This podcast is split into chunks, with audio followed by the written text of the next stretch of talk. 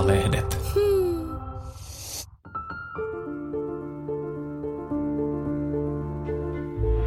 Tämä on Eevan kirjaklubi podcast ja minä olen Eevan päätoimittaja Mari Paalosalo Jussimäki. Tervetuloa mukaan. Podcast on nauhoitettu livenä ja yleisö on voinut esittää kysymyksiä chatissa. Älä siis ihmettele, kun puhun välillä yleisökysymyksistä.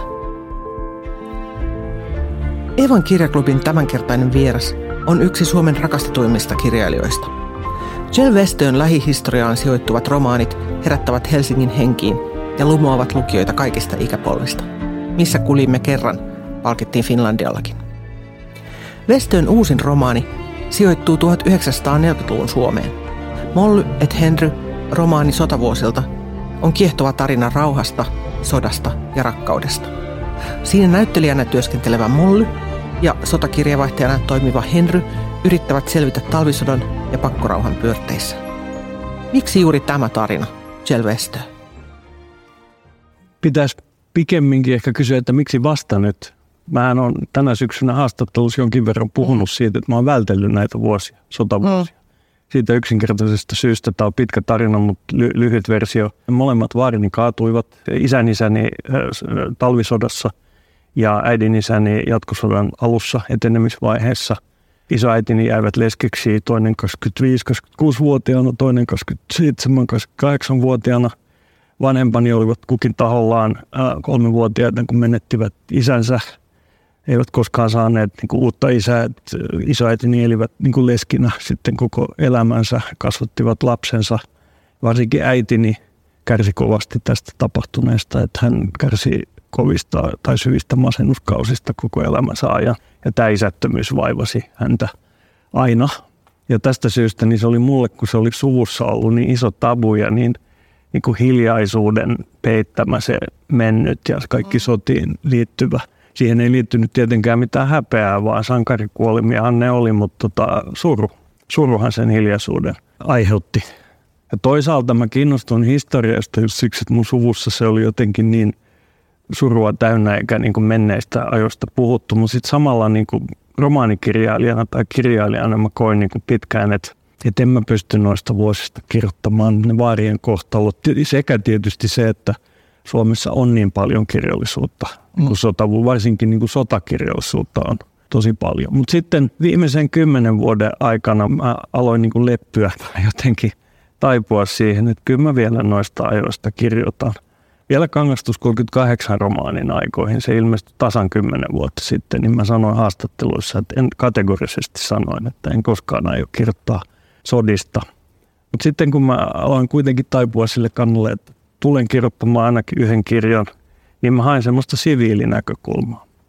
Ja sitten kun mä löysin sen tosiseikan, että Svenska Teater, eli Helsingin ruotsalainen teatteri, lähti näyttelemään tuota Ruotsiin tuota, ta, oikeastaan niin kuin lähes koko talvisodan ajan, eli tammikuusta huhtikuuhun, eli yli talvisodan. Mm olivat siellä, niin siitä mä löysin jotenkin sen ajatuksen, että toi voisi olla se romaanin alku.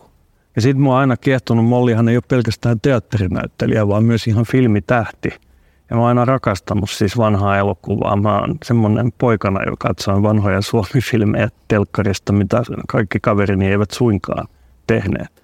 Et se löytyi ensin se Molli, ja. taiteilija, näyttelijä – ja sitten aika nopeasti tulin siihen tulokseen, että sitten se toinen päähenkilö mies on toimittaja ja rintamakirjanvaihtaja. Ja sitten päätin myös, että he, he asuvat yhdessä, että heillä on rakkaustarina, jota sota kyllä vaikeuttaa tai tekee. Nämähän on kauhean itsepäisiä ihmisiä molemmat. Niillä olisi varmaan myrskyisä suhde myös ilman sotaa, mutta sota mm. tekee siitä vielä myrskysemmän. Ja tosta se lähti, se koko romaanin alkukuva mulla on se sama kuva, jolla romaani itse asiassa alkaa. Et se juna, jossa tämä näyttelijä seuraa matkustaa Tornio Haaparannan kautta Ruotsiin tammikuussa 40, niin lähtee Helsingin pimeältä rautatieasemalta erittäin kylmänä yönä torstai-yönä iltana tammikuussa 40 ja, ja Molli näkee niin kuin siitä ikkunasta omat kaupeat kasvonsa, kun juna lähtee asemalta pois.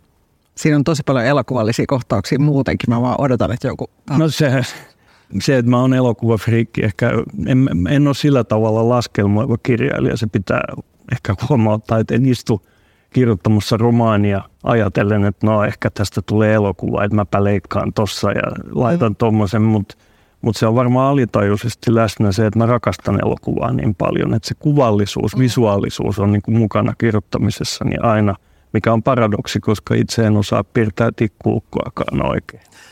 Kuinka paljon tässä romaanissa on jäljellä sun, tai on ihan konkreettisia asioita sun isoisien elämästä? Ei mitään. Tämä on ollut tuossa tosi tarkka siis.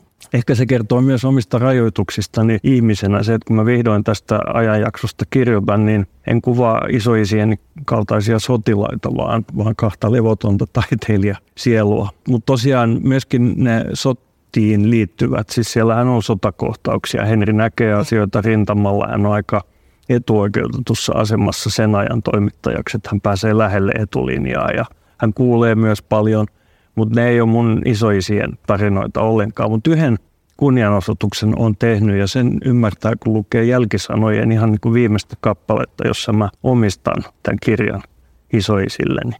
Niin siinä on ne paikkakunnat, missä he kuolivat, eli Summa ja sitten Säntämä. Ja mä kuljetan tarinan siinä määrin, kun kerrotaan sodasta ja sotatapahtumista, niin talvisodassa ollaan hyvin lähellä summaa. Ja siinä jatkosodan alussa etenemisvaiheessa, jolloin äidin isäni kaatui, niin ollaan lähellä sitä Säntämä-nimistä paikkakuntaa, joka on Itä-Karjalassa vähän Aunuksen ja, ja Syvärin pohjoispuolella. Sota vaikutti tietysti niin kuin sunkin elämään, koska jos sun äiti on masentunut, niin sehän vaikuttaa lapseen. Kyllä se oli hyvin läsnä oleva asia mm. mun ja veljeni Mortenin lapsuudessa. Muuttiko tämän kirjan kirjoittaminen jotain siinä? Miten ajattelet sitä nyt? No, mä oon iloinen isäni elää yhä ja hyvissä voimissa 86-vuotias. Hän sai lukea tämän jo käsikirjoituksen, siis valmiina käsikirjoituksena, mutta jo niin kuin pdf-nä. Hän on hyvin ahkera lukija ja, ja hän oli tosi iloinen, että mä olin vihdoin tarttunut tähän aikaan. Se ilahduttaa mua. Sitten äiti, äiti kuoli kahdeksan vuotta sitten kesällä, niin tavallaan olisin halunnut, että hänkin olisi saanut lukea tämän, mutta sitä äiti oli näissä sota-asioissa hyvin herkkä. Että voisi tietysti ajatella, että se, että että äidin poismeno on jotenkin vapauttanut minut, mm. minua kirjoittamaan näistä ajoista. Mutta niin? ei, ei se on yksinkertaistamista. Ehkä se on pieni osa syy siinä tai niin kuin, ehkä se on mukana siinä, mutta kyllä, kyllä se on enemmän niin kuin omasta kypsymisestä ihmisenä. Että vasta nyt 60 on, olin valmis kirjoittamaan noista ajoista, jotka kuitenkin, se oli jännä se lapsuudessamme, siis Broidin ja mun lapsuudessa, niin isoiset oli niin kuin univormussa siinä pianon päällä. Toinen vänrikki, toinen ihan rivi sotilas. Mutta ei me niistä puhuttu. Että ehkä isoäideillä se suru oli vaan liian syvä ja sitten lapsihan ei myöskään ymmärrä tota, kysyä. Mm. Lapsi elää siinä omassa. Mäkin olin, kuuntelin englantilaista ja, ja suomalaista ja amerikkalaista rockia ja olin semmoinen niin tyypillinen 70-luvun nuori. Mä koin niin lapsuudessani, että niin kuin sodista on mennyt jo kauan aikaa. Enää ei tunnu siltä. Ei, enää ei tunnu siltä, mutta se, siis lapsen aikakäsityshän on mitä on. Mä muistan, kun mä aloin kuunnella, mä käytän musiikkiesimerkkiä. Mä aloin kuunnella musiikkia 12-vuotiaana tai jotain, eli joskus vuonna 73 ehkä ikinä. Ja sitten mä aloin ostaa levyjä niin ikinä en olisi ostanut Beatles-nimisen yhtiön levy, levyä 12-vuotiaana, koska yhtiö oli hajonnut kolme vuotta aikaisemmin, ne oli lähes kolmekymppisiä mun mielestä niillä oli toinen jalka haudassa. Tämä on niin kuin lapsen aikakäsitys. Niin. Nythän mä tajuan, että niin kuin vuonna 61 syntyneenä, 1961 syntyneenä, niin mähän olen syntynyt ihan heti sotien jälkeen. Mm. Että kyllähän mä nyt muistan niin kuin lapsuudesta, että sen ajan Suomi, kyllä siinä näkyy se kaikki se karuus ja niin kuin sodan jäljet näkyvät monellakin tapaa, varsinkin esimerkiksi niissä vanhemmissa alkoholisteissa, niin kuin Helsingissä, mm. että eihän me sitä silloin tajuttu me kakarat. Mm. Hyvin moni heistähän oli varmaan sellainen, joka oli palannut sodasta fyysisesti, mutta henkisesti ei. Joo. Sä kuvaat mun mielestä tosi hienosti sitä välirauhan Helsinki. Mä en ole ehkä siitä lukenut niin paljon välirauhan ajasta. Se jätetään jotenkin juurikin sota, kirjallisuus pois, koska Sitten silloin ei sodittu. Ja se oli just hieno ja mahtava. Se ei ole niin puhkikirjoitettu niin. kuin, kuin talvisodan ja jatkosodan. Ja siinä on joku ihmeellinen odottamisen ja epävarmuuden ilmapiiri mun mielestä kirjassa ja kerronnassa, joka niin ottaa ottanut hyvin. Toi on hyvä pointti, toi on hyvä pointti, koska Mua alkoi jo varsin nuorena, sehän on kestänyt näin kauan ennen kuin mä oon pystynyt noista ajoista kirjoittamaan, mutta tavallaan mä niistä lukenut mm. ja katsonut dokumenttielokuvia ja niin poispäin. Ja tota, mua alkoi aika varhaisessa vaiheessa kiehtoa niin kuin se ajatus, mietitään sitä talvisodan jälkeistä kesää, kaikki heinätyöt ja talkootyöt kylissä, niin joka paikassa oli niin kuin miehiä puuttu. Että jonkun niin kuin talon poika oli jäänyt sinne. Että onhan sen täytynyt olla niin kuin tosi omituisen sen tunnelman. Ja sitten jos mietitään sitä, että Suomi oli saanut tämän hataran rauhan Neuvostoliiton kanssa, joka oli myös hyvin katkera rauha, koska mehän menetettiin maalastamme kymmenisen prosenttia ja jouduttiin antamaan hanko mm. laivasta tukikohdaksi ja niin poispäin. Mutta muualla maailmassa meillä oli ehkä tilapäinen rauha, mutta muutama viikko talvisodan rauhan solmimisen jälkeen niin Saksa ottaa Norjan ja Tanskan. Vielä muutama viikko Saksa ottaa Belgian ja Hollannin. Vielä muutama viikko ollaan jo niin kesäkuun puolella, niin Neuvostoliitto ottaa koko Baltian ja itäisen Puolan ja, ja Saksa menee Pariisiin. Että onhan se ollut ihan järkyttävä aika, että totta kai se on tuntunut meilläkin, että, että voiko tämä rauha pysyä, kun maailma on nyt tämän äh, kaltainen. Miettii vaikka sitten syksyllä 1940, joka on vielä siis totta kai välirauhan aikaa, mutta silloin neuvostoliittolaisia sotilaita tulee ju- junalla idästä, niin kuin idän raja-asemilta Hankoon, koska se laivastotukikohta on siellä ja samaan aikaan saksalaisia sotilaita nousee maihin Oulussa ja, ja Vaasassa ja lähtevät pohjoiseen. Siitähän Henrikin puhuu, kun hänellä on ne tapaamiset, sen kontaktinsa Eversti Luodon kanssa puolustusministeriössä, että mikä, mikä vapaus ja itsenäisyys tämä on, kun kahden vieraan vallan sotilaat kulkee ristiin rastiin meidän rautateillä ilman, että me voidaan tehdä asialle mitään. Että se on ollut outoa aikaa. Mutta silti tämä juttu ihmisessä, joka näkyy nyt niin kuin Ukrainassa näinä vuosina ja tällä hetkellä Gaasassa on niin hirveä tilanne, että siellä se ei edes varmaan tällä hetkellä näy, mutta kuitenkin näy.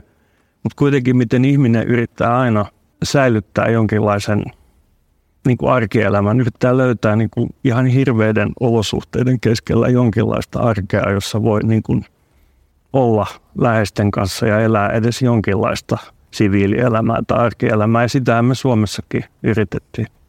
Siinä on mun mielestä hieno se kohtaus jostain jalkapalloottelusta, jossa se Molly hermostuu jollekin, joka arvostelee hänen niin kuin Henryn taitoja maalivahtina. Niin, Henry on aika huono maali. Niin. Hän päästää yhdeksän maalia siinä ottelussa. Mutta yhtä kaikki se Mollin reaktio, se on niin kauhean vihane. Jotenkin ajattelee, että tässä suuressa maailman palossa niin kuin mm tämä asia saa sinut Joo, mutta mut, mut sellaisia no, ollaan ja se on hyvä. Ollaan ja se on, niin kuin eräs, se on tavallaan semmoinen elonjäämis- tai selviämismekanismi, mm. Coping-mekanismi, niin kuin englanniksi sanotaan. Ja siinä ei ole mitään pahaa, vaan se on niin kuin ehkä yksi niitä asioita, jotka antavat jotain toivoa niin kuin synkkinäkin aikoina, että ihmisissä on tämä piirre. Ja tuo jalkapalloottelu itse asiassa, mä oon tehnyt siitä ihan, se on niin kuin kesäkuun puolessa välissä 40, eli just silloin, kun – kun Neuvostoliitto valtaa Baltian maat ja, ja, ja Saksa valtaa Ranskan. Mutta tuommoinen matsi pelattiin. Että tota, eräs rykmentti ja, ja sitten oli niin kuin toimittajajoukkue ja, ja, ja, tota, ja se oli jotenkin niin liikuttavaa lukea. Että siellä ne yrittää, niin kuin, että ikään kuin jalkapallo merkitsisi jotain. Mm. Ja tuossa talvisodan ajolta löytyy muitakin – niin kuin omituisia ja kauniita urheiluun liittyviä tarinoita helmikuussa 40, siis kesken talvisodan, niin Tukholmassa pelattiin jääpallomaaottelu Suomen ja Ruotsin välillä. Ja mä aina ihmetellyt, että ketkä jääpalloilijat sinne meni, koska eikö ne kaikki nuoria miehiä olleet rintamalla. Mutta siinä on kuitenkin pelattu ottelu, jonka Ruotsi muistaakseni voitti selvästi. Yllätys, yllätys. Ja Ella Eronen aloitti – sen maaottelun tota, tämä meidän suuri primadonna, teatteri primadonna. Nyt en muista lauloksi hän maamme laulun vai lausuksi hän runoja, mutta hän kuitenkin aloitti sen. Et se, se, käy ihan selvästi ilmi myöskin, kun lukee siitä Helsingin ruotsalaisen teatterin niin kuin oikeasta niin kuin Ruotsin mm. kiertueesta silloin, että kyllä ruotsalaiset oli kovasti niin kuin kansantasolla meidän puolella. Mm. Me hirveän latautunut ollut se tunnelma niissä näytöksissä ja monesti aloitettu just maamme laululla. Ja. Mun oli mahdoton, sä, sä oot monessa haastattelussa sanonut, että sä tämä ei ole kommentti Ukrainan sotaan tämä kirja, että sä oot aloittanut tämän aikaisemmin. Kyllä. Mutta tota on mahdoton tietenkin lukea ajattelematta Ukrainan Sen sotaan. ymmärrän, niin. sen ymmärrän, kyllä. Ja siinä on esimerkiksi se, kun se Henry pohtii sitä ristiriitaa journalismin ja propagandan välillä, kun hän siis on rintamalla ja rintamakirjavaihtajana ja sitten hänen raporttinsa muuttuu niin realistisiksi voineen sanoa, Joo. että sitten niitä ei julkaista enää. Ja Joo, täytyy ehkä lisätä tässä, että hän on siis selvästi niin kuin lojaali Suomelle mm. kyllä, Joo. mutta häntä alkaa niin kuin riepua se, kun hän näkee sen sodan todellisuuden ja se, mitä miehille oikeasti tapahtuu ja mitä heiltä vaaditaan siis sotilaalta. Mm. Ja, ja tota, hän haluaisi niin kuin, niiden sotilaiden, nuorten miesten takia. Mm. Hän on itse 43-vuotias ja, ja ei ole koskaan ollut naimisissa. Hänellä, hänellä ei ole omia lapsia. Hän mm. kokee, että monet näistä nuorista sotilaista voisivat olla hänen poikiaan. Ja si, siitä syntyy niin semmoinen niin totuudellisuuden palo, että hän haluaisi kirjoittaa totuudellisemmin, mutta sodan aikana on aina sensuuri päällä, hän ei voi. Ja siitä muodostuu erittäin syvä mm. ristiriita hänessä.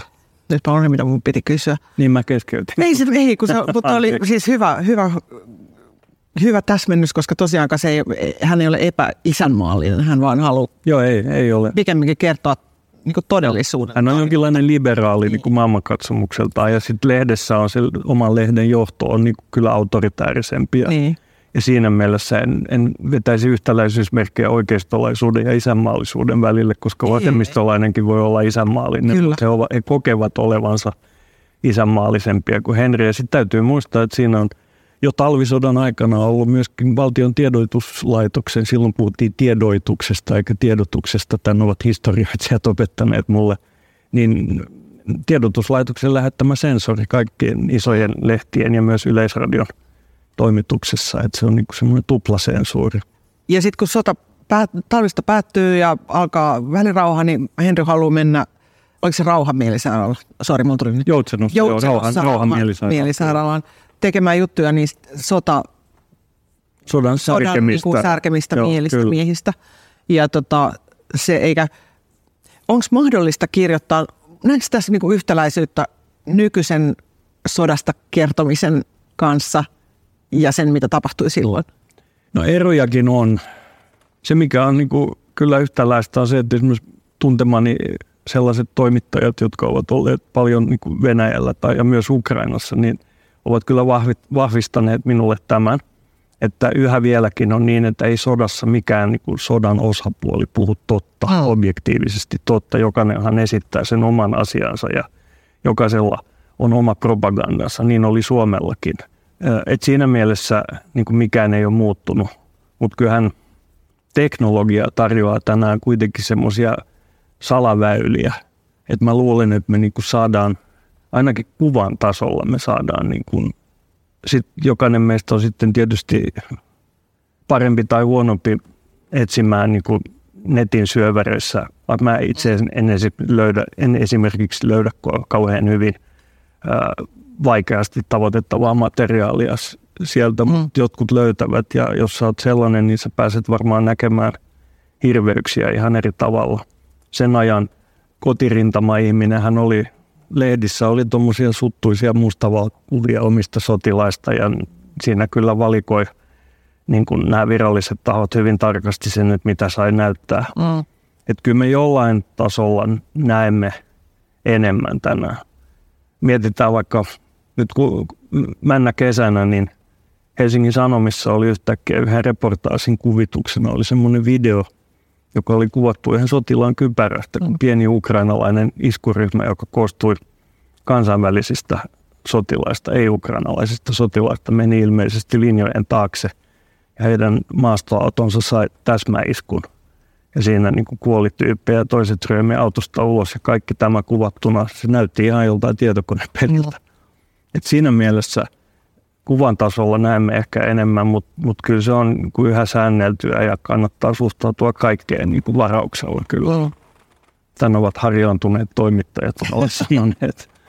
Sä oot itsekin toimittaja taustaltasi. Lyhyt ura aikana jo joku vajaa kymmenen vuotta. Niin, no on se nyt. Onko Henryssä jotain siitä sinun? Minua on, on. Niin. se niin kuin Mä oon jo nauriskellut joissain esiintymisissä tänä syksynä, että että Molly ja Henrihan ovat erilaisia myös, mutta heitä yhdistää tietyt luonteenpiirteet ja molemmillahan on tosi vahva auktoriteettikammo. Hän eivät pidä auktoriteetista ja uskaltavat myös niin kuin nousta niitä vastaan. Hmm. No mä en tiedä, onko mä ollut koskaan niin rohkea kuin he ovat, mutta sen, sen auktoriteettikammon on kyllä heidän luojansa tai niin kuin kirjoittajansa antanut heille ihan niin kuin oman sielunsa syöveisistä. Koska tämä on ollut mun ongelma aina ja on yhä, että on, on syynsä sille, että mä valitsin tämmöisen itsellisen ammatin. Ja saan olla onnellinen, että mä oon pystynyt elättämään itseäni sillä. Mä ajattelen, että tässä on myös molemmilla, Mollilla ja Henrillä on, on vähän identiteettikriisiä. Nehän Kyllä. Niin, siis, tai siis sen ei ehkä tarvitse olla neuropatti, että näkee sen, koska siis toinen miettii, että onko hänen näyttelijäuransa enää... Työssään. Niin, työssä. Niin. Heidän konfliktinsa ovat sukua niin. toisilleen, että se Henrin konflikti auktoriteettien kanssa koskee sananvapauden ehtoja sota-aikana. Molli taas näyttelijänä, no hänellä on muitakin ongelmia. Siinä on semmoinen tosi varhainen miituu-juttu, että hän on ollut nousussa filmitähtenä, mm. mutta sitten sanonut ei yhdelle lähentelevälle tota, mainekkaalle elokuvatuottajalle tai direktöörille ja rangaistukseksi hän saa sitten vain huonoja rooleja. Mutta Mollissa on myöskin se, että sota-aikana myös elokuvateollisuus valjastetaan maan tarpeisiin. Ja eräs tapa on se, että niin kuin jos sota pitkittyy varsinkin, niin, niin kotirintamalle halutaan tehdä hömppää. Eli romanttisia draamoja tai kepeitä komedioita, että kotirintama saisi unohtaa ne ankeat mm. ajat, jossa, jossa eletään. Ja, ja Mollihan on just siinä tilanteessa, että hän saa yhä elokuvarooleja, mutta hänen mielestään ne elokuvat ovat siis aivan päiväisiä. Mm. Ja hän haluaisi niin kuin jotain painavampaa. Mutta sota-aika nyt ei ole ei teatterissa eikä, eikä tota elokuvassa se aika, jolloin teatteria tai elokuvaa uudistetaan. Mm. Tuosta on muuten tarina. Sinä iltana, sinä iltana, kun talvisota alkoi, eli 30. marraskuuta 1939, niin Helsingissä Suomen kansallisteatterissa esitettiin, esitettiin, oli ensi ilta. Sellainen näytelmä, jonka nimen, nimeä en nyt muista, mutta tota, se oli erittäin niin kuin, sekä lavastus että itse näytelmä oli niin kuin ilmeisesti hyvin modernistinen. Mua harmittaa, että mä en nyt saa päähän, niin mä en edes muista, oliko se suomalainen vai, vai käännetty. Mutta se oli ensi ilta ja se olisi ehkä mullistanut niin kuin suomalaisen teatterin, mutta seuraavan, tai seuraavan oh. aamun alkoi talvisota ja se kai jäi siihen ensi iltaan sitten. Jonkun pitäisi nyt ottaa ja tehdä se. Niin, joo, mutta mä en se voi olla, että se on hyvin vanha. ei enää ole niin joo. kovin uudistava. Siitä on kuitenkin yli 80 vuotta. Kirjaklubin jälkeen kysyin näytelmästä kansallisteatterista. Selvisi, että näytelmän nimi oli Meidän kaupunkimme, ja se tosiaan esitettiin vain yhden kerran. Wilder Thorntonin kirjoittaman ja Pulitzer-palkitun näytelmän ohjasi Eino Kalima, ja edistyksellisen siitä teki ainakin se, että näytelmä oli tarkoitettu esitettäväksi ilman lavasteita. Myöhemmin näytelmästä tehtiin Yhdysvalloissa ainakin yksi elokuva ja pari musikaalia. Niidenkin nimi on Meidän kaupunkimme. Mutta nyt takaisin kirjaklubiin. On hassua, miten tuntuu, että sodasta on nyt vähemmän aikaa kuin silloin, kun olin lapsi. Kyllä mä olin jo ennen, ennen kuin maailma muuttui tällaiseksi, kun se on nyt tällä hetkellä, niin kyllä mä olin jo ennen sitä tajunnut just tämän ajatuksen, että mähän on syntynyt heti – mm. toisen maailmansodan jälkeen, että eihän niin kuin viisi, mä oon syntynyt 61 ja 15 mm. vuotta on mitään. Mm. Mutta kyllä se tunne on vahvistunut nyt.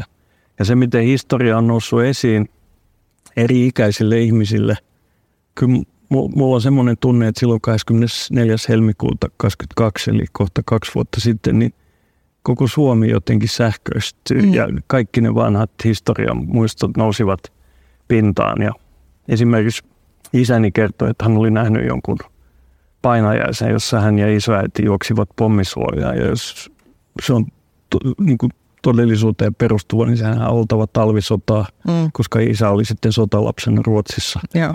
jatkosodan aikana. Ja, ja isähän on silloin ollut vain pari vuotta, pari vuotta niin. kolme vuotta vanha. Sitten taas mä mietin omia poikiani, jotka ovat milleniaaleja 80-luvun lopulla ja 90-luvun alussa syntyneitä.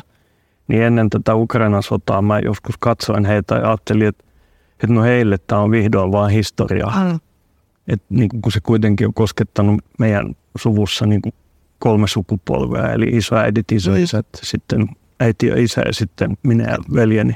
Mutta nyt jotenkin tilanne on taas toisenlainen. Kaikki on jotenkin niin, niin lähellä ja niin vereslihalla.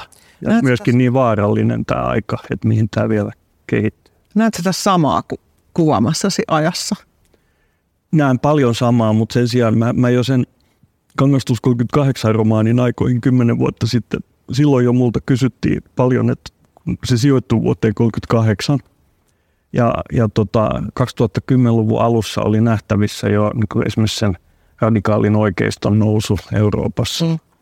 Ja erinäisiä asioita. Ja multa kysyttiin, että onko tämä nyt mm. uusi 30-luku. Ja mä niin varoitin ajattelemasta niin, koska ei historia siinä mielessä toista itseään. Mark Twain sanoi, että se rimmaa. Ja se on niin kuin paljon parempi. Mä myöskin aina tota, uskonut siihen antiikin filosofi Herakleitoksen niin kuin sanontaan, että et voi astua samaan jokeen kahdesti. Mm. Että maailma näyttää pikemminkin semmoiselta. Että silloin mä torjuin niin kuin tämän ajatustavan kymmenen vuotta sitten. Ja sanoin myös, että meillä on kuitenkin niin kuin eri tason johtajat. Koska silloin vuonna 2000, kun mä kirjoitin Kangastus 38 romaania, niin, niin USA presidenttinä oli Barack Obama ja Saksaa johti Angela Merkel. Että niissä oli kuitenkin jonkinlaista – semmoista um, jotenkin herättivät luottamusta ainakin jonkin verran. Mutta pakko myöntää, että nyt nämä kymmenen vuotta niin ei maailmaa kyllä parempaan suuntaan kulkenut. Ja tota, meillä on mun mielestä Suomessa ollut hyvät poliittiset johtajat, mutta meillä on niin pieni maa. Me ollaan pieni maa, että ei, ei se ratkaise. Ja niin kuin maailmalla sitten, jos miettii vaikka sitä skenaariota, että Donald Trump palaa ensi vuonna USA presidentiksi, niin se on pelottavaa. Siirrytään synkistä tulevaisuuden näkymistä rakkauteen. Molly et Henry on nimittäin rakkaustarina. Romaanin alkaessa Molly on kiertoilla Ruotsissa ja Henry rintamalla sotakirjeen vaihtajana. Rauha tuo heidät takaisin Helsinkiin ja toistensa arkeen. Suhde on myrskyinen. Molly ja Henry lähentyvät ja erkaantuvat, riitelevät ja ärsyttävät toisiaan ja palaavat taas yhteen. Suhde on hyvin moderni – No mä tein tarkoituksella siis sekä Henri, joka on vanhempi kuin Molli, hän on syntynyt vuonna 1896 ja Molli on taas syntynyt vuonna 1908. Mä tein molemmista niin moderneja kuin mä niinku uskalsin tehdä, että ne, niistä ei saa myöskään tulla anakronistisia. Mm. Että ne ovat kuitenkin sen ajan niinku tuotteita ihmisinä ja sen ajan vankeja jossain määrin, mutta he ovat hyvin, hyvin moderneja ja heidän tapansa elää mm. yhdessä. He eivät ole edes kiiloissa – vaan asuvat. Tota, Henri on muuttanut Mollin kämppään ja tämä on niin kuin keskellä porvarillista töölöä museokadulla ja naapurin, naapurin rouva Paloheimo katsoo heitä hyvin ankarasti. Onks, oliko tällainen mahdollista muualla kuin sun mielikuvituksessa? Tosta voisi kiistellä, koska on, on sanottu, että mä oon lukenut esimerkiksi semmoisen väittämän Helsingistä tosin 20-luvun lopulta eikä 30-luvun lopulta, että niin – niin, niin kuin ankaran luterilainen kaupunki, että millekään ei ollut tilaa. Mutta sitten taas kun mä oon niin kuin kuitenkin niin monta eri lähdettä käyttänyt, siis totuus on kyllä kuitenkin se, että aina on ollut eri tavalla niin kuin eläviä ihmisiä ja ihmisiä, jotka ovat ko- kokeilleet ja koetelleet niin kuin rajoja. Ja. Et kyllä mä uskon, että Helsingissäkin, mutta sä oot saanut sitten kestää niin kuin ne pahek- niitä paheksuvia katseita – oli, onhan meillä suomenkielisessä tämä sana susipari, mm. joka niin kuin kuvaa aika hyvin, niin kuin, että mitä ollaan ajateltu mm. pareista, mm. jotka eivät ole niin kuin, virallisesti. Ja Molly ja Henrihän toki oli siis tämmöisissä taiteilija Joo, sekin täytyy muistaa, että ne liikkuu, helpompaa ehkä kuin liikkuvat taiteilijapiirissä, että se on, se on helpompaa kuitenkin ollut, koska siinä on varmaan jonkin verran tukea. Ja Mollistahan esimerkiksi miettii, että Molli naisena elää tuolla tavalla. Ja hän on elänyt muusikon kanssa.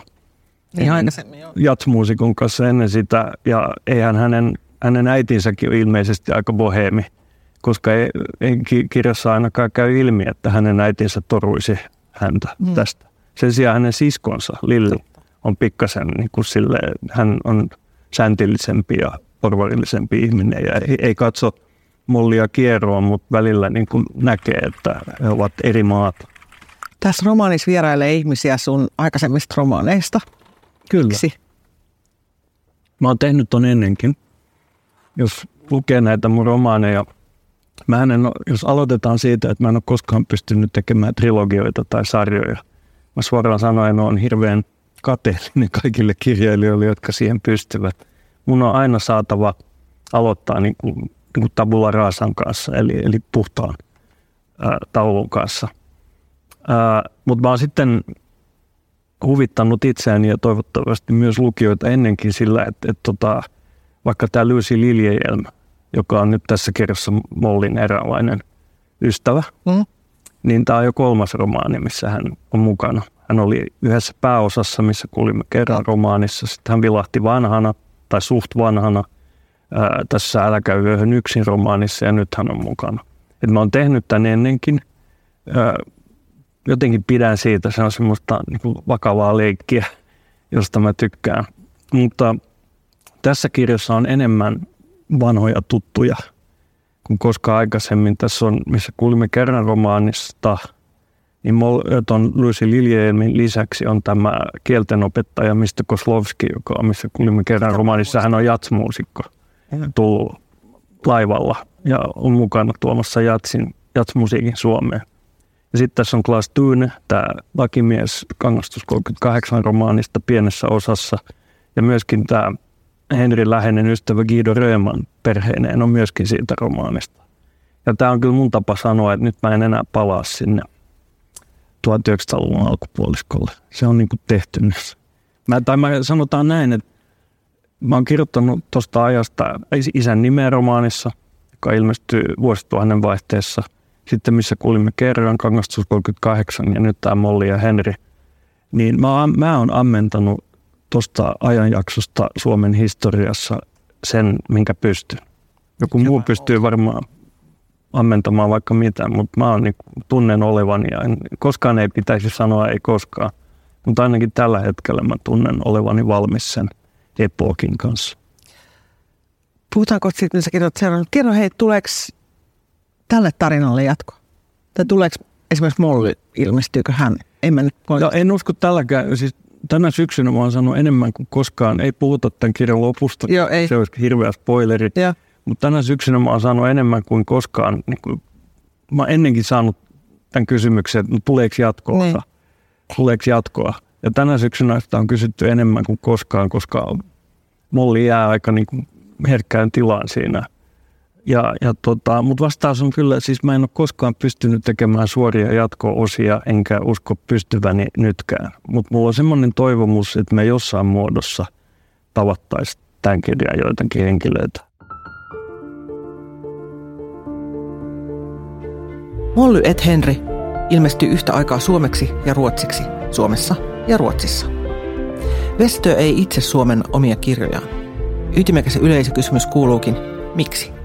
No siihen on monta vastausta, mutta ehkä kaksi tärkeintä on se. Ensinnäkin teknisesti jollain tasolla mä kykenisin siihen, koska mä oon ollut veroten kaksikielinen jo monta vuosikymmentä oikeastaan teiniästä lähtien – Ää, mutta ei minun tarvitse, siis mä kirjoitan itse suomeksi, pal- aika paljon kolumneja, esseistiikkaa, mm. tällaista kirjoittanut, mutta ei mun tarvitse avata ja lukea muutama sivu taitavan suomenkielisen kirjailijan tekstiä nähdäkseni sen eron. Eli mä pystyn ihan hyvää su- su- suomenkielistä käyttöproosaa kirjoittamaan, mutta se, se laaja syvä rekisteri, mikä kirjailijalla, kirjailijalla pitää olla, se tunnerekisteri, niin, niin se mulla on ruotsiksi – ja, ja sitten sit toinen, toinen syy, ja tästä, tästä täytyy huomauttaa myös se, että mulla on aina ollut tosi hyvät kääntäjät suomeksi ihan ekoista novellikokoelmista lähtien. Ja, ja nyt Laura Beck on kääntänyt ehkä mun neljä-viisi viimeistä kirjaa myös tämmöisiä yhteisteoksia, mitä on tehnyt mm. toisten kirjailijoiden kanssa. Ja hän on niin kuin aivan loistava. Se on ainakin tosi Suomennus on tosi hieno. Mutta sitten on vielä toinen selityshän on, on sitten se, että kun mä oon tykännyt näitä romaaneja, pykään niitä kolme, neljä vuotta, niin eihän mä nyt toisella kielellä halua sitä samaa romaania kirjoittaa, että haluan mennä eteenpäin ja keksiä uusia juttuja. No, mutta nyt sä oot joka tapauksessa puhunut tästä kirjasta ihan valtavasti. Siitä on ollut kauhean kiinnostus selvästikin. On ollut, sillä. kyllä. Ja sitten se on vähän outo jopa juttu, että niinku Ruotsista on tullut, että mulla on niinku, no Ruotsihan on isompi maa kuin Suomi. Mm. Että mulla saattaa määrällisesti olla Ruotsissa jopa enemmän lukijoita, mutta kyllä noin niinku suhteessa niin yhä vieläkin niin kuin suomenkieliset lukijat ovat se niin kuin iso ryhmä, mutta on valtava lukijakunta Ruotsissa ja kun se on vähän isompi maa kuin Suomi, niin siellä nyt tarjotaan niin kuin esiintymisiä ja tässä kirjailijan elämässä on semmoisiakin juttuja, jos, jos mä en ole koskaan tuntenut olevani kotona, niin, mutta niin kuin lukijoita tykkään tavata. Että se kontakti ja se, kun näitä tekee ja sit se on oikeastaan suurin etuoikeus, mikä kirjailijalla voi olla, että huomaa, että, että nämä kirjat niin merkitsee ihmisille jotain. Eroaako se, mitä sinut kysytään, mitä halutaan kuulla Ruotsissa ja Suomessa?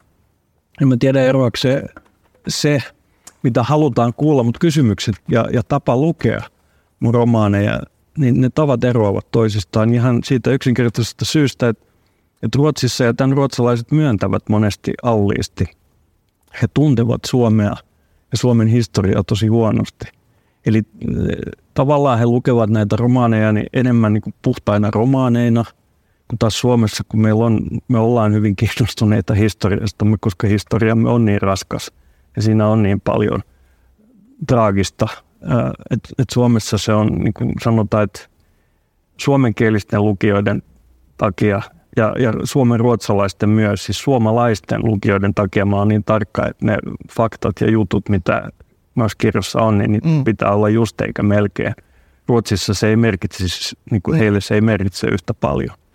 Mutta mä koen kyllä, enhän mä ainoa, muidenkin suomalaisten kirjailijoiden teoksia luetaan Ruotsissa, mutta koska nämä mun pureutuvat niin kuin kuitenkin suht tiiviisti Suomen 1900-luvun historiaa, niin kyllä mä koen, kun ne on saaneet niin kuin tosi ison lukijakunnan Ruotsissa, niin mä toivon, että ja moni ruotsalainen on tullut sanomaankin, että ne, he ovat oppineet Suomesta ja Helsingistä mm. ja Suomen historiasta niin kuin paljon.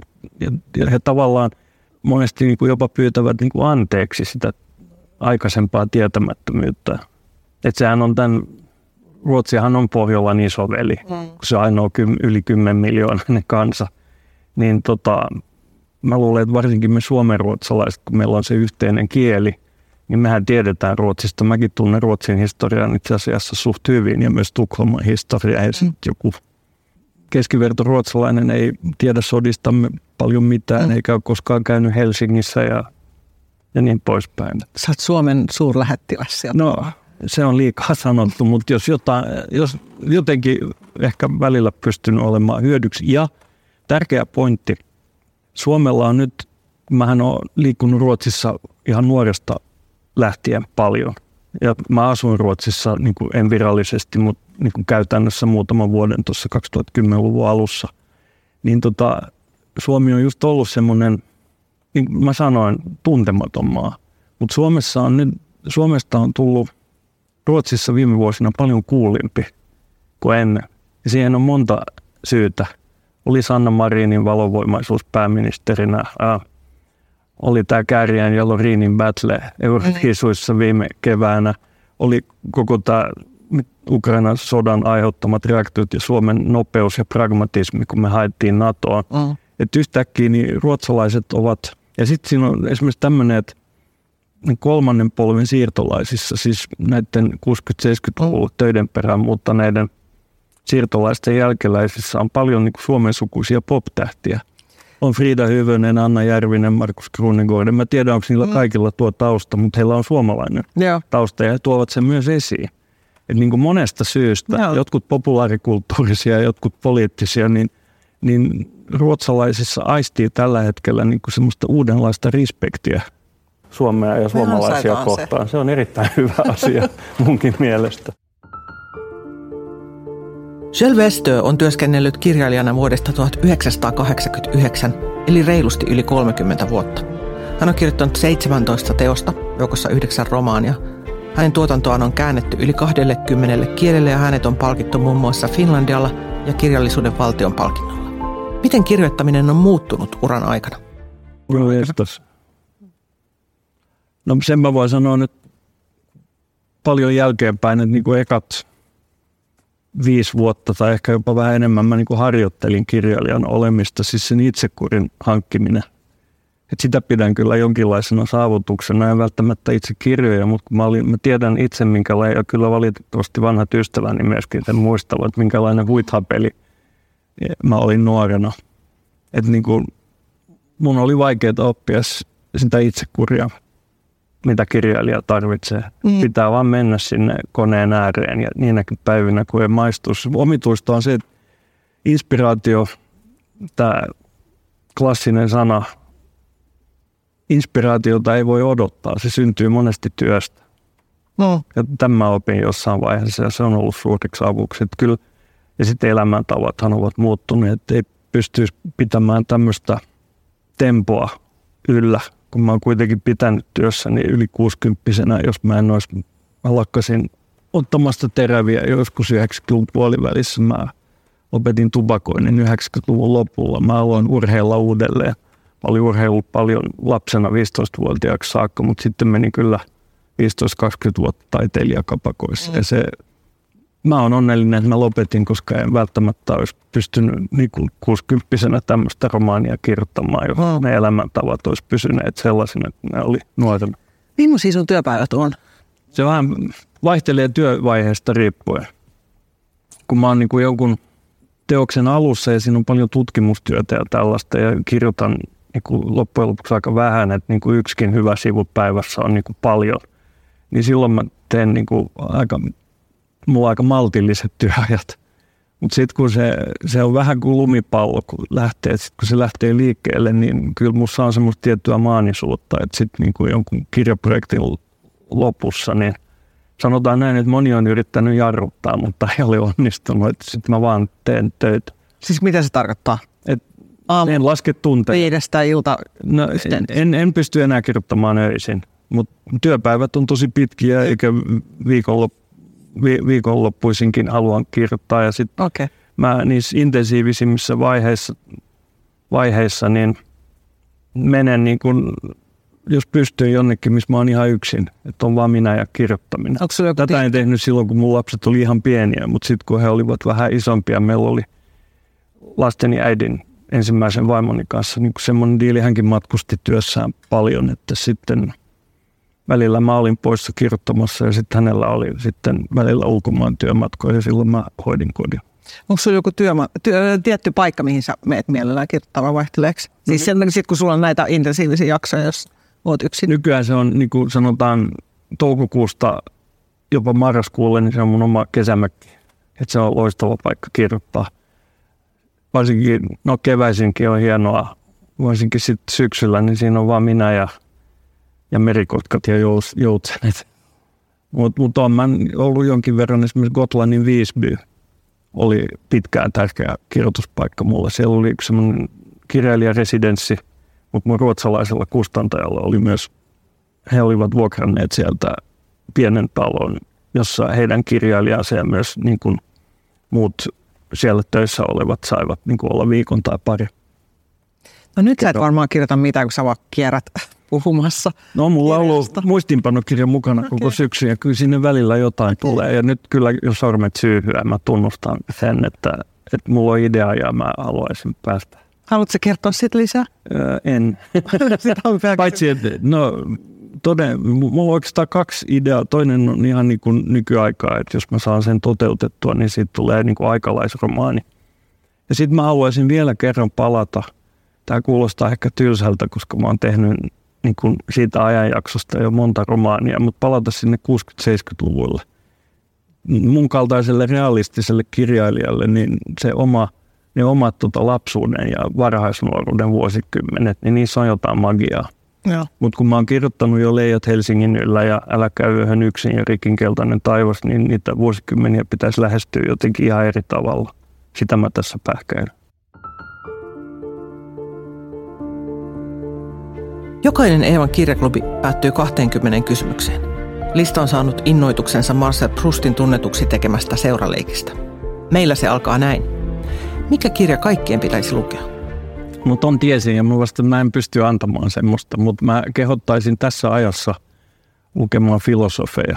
Ja mulla on itselläni pari semmoista 1900-luvun alun filosofia, Emmanuel Levinas ja Martin Buber, jotka molemmat loivat niin kuin, tosi syviä ajatuksia siitä, niin kuin, mitä ihminen on ja mitä se toinen ihminen on. Mä mietin tämmöisessä maailmassa, missä me tällä hetkellä eletään, tämä tappaminen ja tämä sotiminen. Että jos maailman johtajat lukisivat Levinaata ja Bulberia, niin se ei välttämättä olisi tämmöistä. Minkä taidon haluaisit osata? No yksi on olla rennosti ihmisten keskellä. aina ollut, se ei ehkä näy, mutta mä aina ollut jännittäjä. Mutta sitten toinen vaihtoehto on varsinkin isoissa seurueissa ja isoissa. Mä en ole mikään cocktail-kutsuhaukka. Ja sitten mä soitan joitakin soittimia jonkin verran, mutta tota, pianoa olisin halunnut oppia soittamaan kunnolla. Se on uskomattoman kaunis soitin, kun osaa. Mitä pelkäät? No mä jo sivusin sitä. Kyllä mä niin välillä ihan liiaksi pelkään ihmisiä, mikä on vähän paradoksi, koska niin tämmöisissä arkisissa tilanteissa ihmiset ovat kuitenkin pääsääntöisesti kivoja toisilleen. Ja kyllä mä, tämä on niin kliseinen vastaus, mutta kyllä mä pelkään vanhenemista ja kuolemaa. Onko se pahentunut, kun sä oot vanhentunut? On. Mitä sä siinä pelkäät? En mä tiedä. Olisi niin paljon opet- opittavaa ja ja niin kuin asioita, mitä haluaisi tehdä. Ja aika kuluu, niin tähän kuuluu myös vanhenemiseen. Et, et tota, lapsena yksi kesä oli 15 vuotta mm. ja nyt yksi kesä on vartti. Et aika menee niin nopeammin ja tajuaa sen oman. Et mä mietin vaikka kirjoja, niin vielä viisikymppisenä mä näin niin kuin edessäni niin kuin semmoisena helminauhana niin kuin lisää kirjoja. Nyt mä näen niin kuin vaan muutaman. Et se, se lyhenee se helminauha. Mihin tuhlaat? Mä tuhlasin ennenaikaisena 60-vuotislahjana itselleni todella kalliiseen kitaraan, joka teki yksi niin oikein semmoinen taitava käsityöläinen. Se maksoi maltaita, mutta nyt mä oon soittanut sillä neljä vuotta ja, ja se on aivan ihana soitin. Sen ainoa ongelma on, että sitä pitäisi so, sillä pitäisi soittaa joku ihan toisen tason tyyppi kuin minä, joku Martsi Nyman tai Mikko Kosonen, se on niin hieno soiti. Ja sitten mä kyllä, tän on varmaan sanonut joku muukin epäilen, koska tämä on aika yleinen vitsaus, mutta tota, mulla menee pikkasen liikaa rahaa välillä, niin kuin ei niin kuin kalliisiin, mutta niin kuin aika hyviin punaviineihin. Mikä on lempiäänesi? Kyllä mä oon lainannut Henrille sen, että mä tuossa romaanissa, että tykkään mustarasta laulusta ihan hirveästi. Millaisessa tilanteessa valehtelet? Välillä valehtelen säästääkseni jonkun toisen ihmisen tunteita. Ja joskus pakko tunnustaa, joskus mä valehtelen myös päästäkseni itse helpolla. Olemme tehdään kaikki sitä. Kuka on muuttanut elämäsi? Kyllä lapseni. Kyllä se oli mulle iso juttu, kun mä tulin isäksi 26-vuotiaana ja toisen kerran 30 Mä olin niin kakara vielä mm. 25-vuotiaana, kun mä muuten debytoin runoilijana. Että en mä tiedä, olisi, mä niin kuin pakotti mut aikuistumaan. Ja kyllä myöskin sitten niin kuin kypsässä, jos niin kuin nykyisen vaimoni Leenan tapaaminen, niin meillä on tiettyjä semmoisia, niin kuin esimerkiksi jaetaan, ei nyt ihan kokonaan, mutta meillä on pitkälti aika samanlainen musiikkimaku, mikä johti sitten siihen, että Leena, joka on aika kekseliäs ihminen, niin osti banjon ja alkoi soittaa sitä. Mähän on itse kitaristi, amatöörikitaristi, mutta sitten mäkin soitin banjon, ostin banjon ja aloin soittaa sitä. Että tämmöisiä hauskoja juttuja on ollut. Mitä sanaa tai lausetta käytät liikaa? Tämäkin on klisee vastaus, mutta sitä vee sanaa. Okei. Okay. Suomeksi vai ruotsiksi? No mä oon sen verran kaksikielinen ja tässä on – Uh, suomenkieliset kirosanat, niissä on paljon enemmän voimaa kuin, kuin ruotsin kielen kirosanoissa. Mä en tiedä, mistä se johtuu. Mutta oikeasti mä, mä puhun myös espanjaa ja se on toinen kieli, missä kirosanoissa on niin todella poveria. Joo. Ruotsi. Mm, ja englanti. No ei, ponnettomia. Ihan ponnettomia, mutta suomi ja espanja. Hyviä kirjoituskieliä. Mm, kyllä. Tästä on yhtä mieltä. Jos voisit muuttaa yhden asian itsessäsi, mikä se olisi? Kyllä se olisi ehkä, että mä olisin lempeämpi sekä itselleni että joskus myös muille. Mä oon niinku aika vaativa ihminen. Niinkö? Joo. Sä et vaikuta yhtään vaativalta. No hyvä. Tässä niinku tämmöisen nopean kontaktin. En mä ehkä vaan näytellä hyvin. Millaisessa asioissa sä oot vaativa? Miten se ilmenee?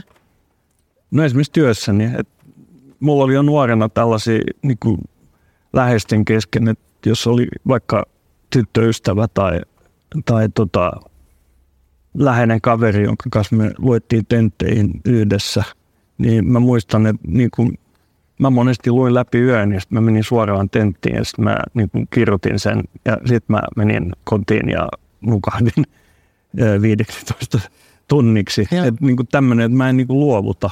Ja. Ja, ja moni ihminen haluaa semmoista niin kuin malttia ja ja kohtuutta tekemiseen. No mä en ole kauhean kohtuullinen ihminen. Ja. Ehkä sillä tavalla. Ja. Mitä pidät suurimpana saavutuksenasi? lapset, se, että on pystynyt luomaan ystävyyssuhteita. Mutta kyllä mä sanon sen, että, se, että mä oon pysynyt kuitenkin sen verran hyvin koossa, kun on pysynyt, koska mä itse tiedän, niin kuin, mitä mä oon henkisesti. Ja kyllä mä niin kuin varmaan veljenekin veikkaan, mutta tästä me ei itse asiassa olla kauheasti puhuttu, mutta kyllä mä aika paljon niin kuin sen, äiti oli yliherkkä asioille, reagoi äärimmäisen voimakkaasti kaikkeen, mikä just aiheutti hänelle niin semmoista ylipainetta. Ja se sama ylipaine on kyllä minussa. Et mä, mä tiedän, minkälainen mä olin nuorena ja, ja niin kuin aika helposti olisin voinut joutua mieron tielle. Mutta nämä kirjat, se, että mä löysin tämän niin kuin outletin tai tämän kanavan, että mä pystyn niin kuin kaikki ne omat ristiriitaisuudet ja henkiset ylipaineet kirjoittamaan niihin hahmoihin. Ja se on, se on hyvä että kyse, ei kirjat sinänsä, mutta se, että mä oon pystynyt näin hyvin näyttelemään normaalia ihmistä. Mikä on arvokkain omaisuutesi? Mä veikkaisin, että se voisi olla jonkin sortin sisukkuus. Mä en ole koskaan ollut, niin kuin, mä en osaa tapella. Mä en ikinä hyppäisi benji-hyppyä tai kiipeilisi vuorilla. Ja, ja tämmöiset niin kuin hyvin fyysiset, fyysisesti rohkeat ihmiset ovat niin kuin joskus ehkä suhtautuneet vähän sille alentuvasti, että tuommoinen nössö. Mm. Että mä en mene mereen uimaankaan ennen kuin se vesi on 25 asteista. Mutta tota, mut tämmöisellä niin kuin henkisellä tasolla musta on paljon sisukkuutta. Nimenomaan, veikkaa just näitä romaaneja kirjoittaessa. Kyllä mä oon sen verran yksin istunut elämässä niin kuin jossain pimeässä talossa kaukana kaikesta. Et moni tämmöinen benji-hyppääjä, niin sillä ei välttämättä olisi niin kuin sitä – mm. rohkeutta tai sisukkuutta. Että ehkä mä vastaan sisukkuus. Jos saisit olla joku muu yhden päivän ajan, kenet valitsisit? Ensin teki mieli vastata, että jonkun suurvallan presidentteistä mä lopettaisin sinä päivänä kaikki sodan, mutta totuus on se, että ei ne pysty. No ehkä mä olisin halunnut olla päivän ajan nuori Mark Knopfler, koska sen kitarasoittotyylistä mä pidin nuorena siis ihan mielettömän paljon. Mitä toivot, että sinusta muistetaan kuolemasi jälkeen? että yritin vaikeista luonteenpiirteistä niin huolimatta olla hyvä ihminen. Mikä on paras tekemäsi päätös? Ryhtyminen isäksi. Mikä on lempipaikkasi maailmassa? Kyllä se oman kesämökin niin kuin merelle viettävä kuisti. Missä tämä sijaitsee täällä? Nauvossa, no. Turun saarissa. Mulla on luoteeseen aika iso lappa, että siinä on ihan mahtavat tota, auringonlaskut. Onko joku Eevan haastattelu kuvattu? On. Mä ajattelin, on. että kuvat löydätte siis osoitteesta eeva.fi mikä on hyödyllisin rutiinisi? Kyllä se on se, että mä opin, mä olin nuorena niin kuin yökyöpeli, mikä tietysti ajoitti sen, että mun oli tosi vaikea nousta aamuisin, eikä mikä oikein toiminut aamuisin, niin kyllä hyödyllisin rutiini niin on se, että mä, en mä nyt sanoisi itseäni aamuvirkuksi, mutta että mä opin nousemaan suht varhain aamulla. Minkä neuvon antaisit nuoremmalle itsellesi, jos voisit? Koita nauttia elämästä enemmän ja älä jännitä niin paljon ja harjoittelee enemmän kitaraa. Sä saat joskus sen upean kitaran, kannattaa harjoitella. Mitä olet oppinut rakkaudesta? Se on todella vaikea taitolaji. Onko se tullut siinä paremmaksi? No on musta tullut vähän lempeämpi. Joo. Mä, se, että Henrillä ja Mollilla on myrskyisä suhde, ei sanotaan, että pystyy aika helposti kirjoittamaan myrskyisen suhteen. Minkä suhteen muutit viimeksi mieltäsi? Mä olin menossa kalastamaan taimenta vielä kerran tänä syksynä ulkomerelle, mutta nämä tämänhetkiset säät muutin viikonloppuna mieleeni. En, en lähde merelle enää kuin miinus 12 asti. Mun mielestä se on oikein hyvä päätös. Mikä herättää sinussa toivoa? Ehkä se, mitä me sivuttiin itse asiassa tuossa jutellessamme myös, että niin kuin, vaikka maailma, maailma on niin rujo, ihmisen maailma on niin rujo paikka kuin on, niin nimenomaan se – että jos mietit niin kuin ihan arkista liikkumista vaan jossain kaupungilla, kaduilla, raitiovaunussa, kahviloissa, niin kyllähän ihmiset on kuitenkin keskimäärin, vaikka Suomi nyt ei ole maailman niin kuin ehkä tämmöinen niin kuin puheliain maa, niin se, että ihmiset kuitenkin arjen tilanteissa osaavat olla ystävällisiä toisilleen. Ja tämä, että, että, että meissä kuitenkin on sitä yritystä hyvää kohti – eikä vaan kyynisyyttä. Koska kyynisyys ei kyllä koskaan johda mihinkään hyvään.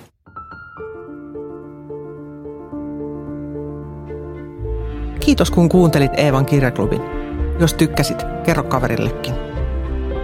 Seuraavaksi klubin vieraaksi saapuu Karoliina Timonen. Hänen uusi romaaninsa on biofiktio Kalle Päätalon lainavaimosta. Lue lisää osoitteesta lue.eeva.fi kautta kirjaklubi ja seuraa Eevaa Facebookissa ja Instagramissa. Ensi kertaan! A-lehdet. Hei, minä olen Eevan päätoimittaja Mari Paalosolo Jussimäki. Tämän podcastin lisäksi Eeva on paljon muutakin.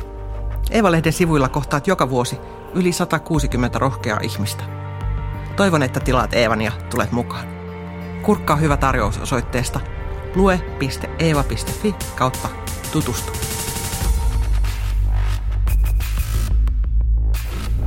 Eeva. Roolien takana.